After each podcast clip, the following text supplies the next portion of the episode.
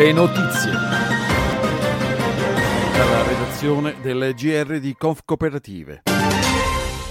Si è tenuto a Pozza di Fassa, in provincia di Trento, il 44 convegno delle cooperative elettriche storiche italiane, uno dei periodici incontri semestrali in cui queste realtà fanno il punto della situazione considerando il periodo molto particolare e la veloce evoluzione della normativa.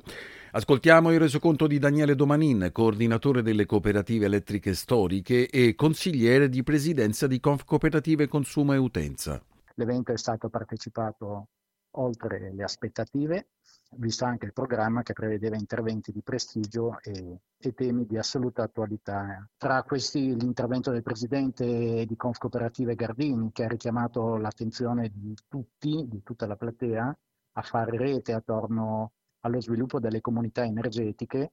I relatori sono stati l'autorità di regolazione per energia, reti e ambiente, il centro di ricerca RSE, Acquirente Unico, i rappresentanti di federazioni eh, di settore come Utilitalia e Elettricità Futura. Ognuno di questi ha rappresentato, ciascuno nel proprio ambito, eh, gli scenari dell'imminente futuro in cui le cooperative dovranno muoversi. Che ruolo potranno avere le cooperative elettriche nel prossimo futuro? In questo momento di turbolenza dei mercati energetici nazionali, eh, le cooperative elettriche stanno svolgendo un'azione importante, essenzialmente mutualistica, di ombrello a difesa delle comunità artigiane imprese eh, cercando di garantire eh, servizi energetici a prezzi il più possibile contenuti. Eh, questo non senza sforzi organizzativi e finanziari.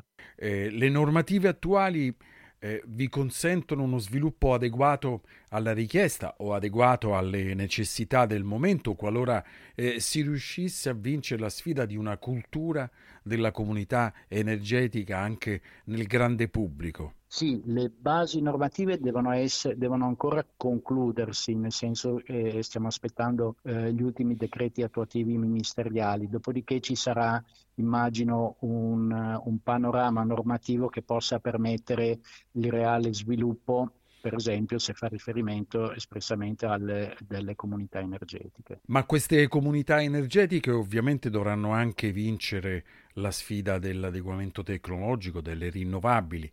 No, le comunità energetiche sono proprio uno strumento per riuscire a raggiungere quegli obiettivi di installazione di fonti rinnovabili che si prospettano nei vari pacchetti eh, che ho citato prima. Si stanno chiedendo da più parti di limitare la burocrazia per l'installazione di questi impianti, fotovol- eh, di questi impianti a fonte rinnovabile proprio per dare un'accelerata allo sviluppo in questo tema. Si stanno allungando i tempi per l'intesa sul piano d'azione europeo sull'energia. Secondo indiscrezioni dalla Germania ci sarebbero aperture alla possibilità di fare debito comune per contrastare il caro bollette, ma per ora da Berlino non arrivano conferme ufficiali. E interviene anche il Presidente della Repubblica Sergio Mattarella. Le speculazioni sull'energia a danno dei cittadini sono intollerabili, dice l'Unione Europea intervenga. Per l'Agenzia internazionale per l'energia i paesi europei affronteranno l'inverno senza importanti interruzioni di fornimenti e senza blackout, perché gli stoccaggi di gas oramai hanno raggiunto circa il 90%. Il problema semmai potrebbe essere riempire nuovamente le scorte dopo marzo. Il GR di Conf Cooperative è un supplemento di Italia Cooperativa.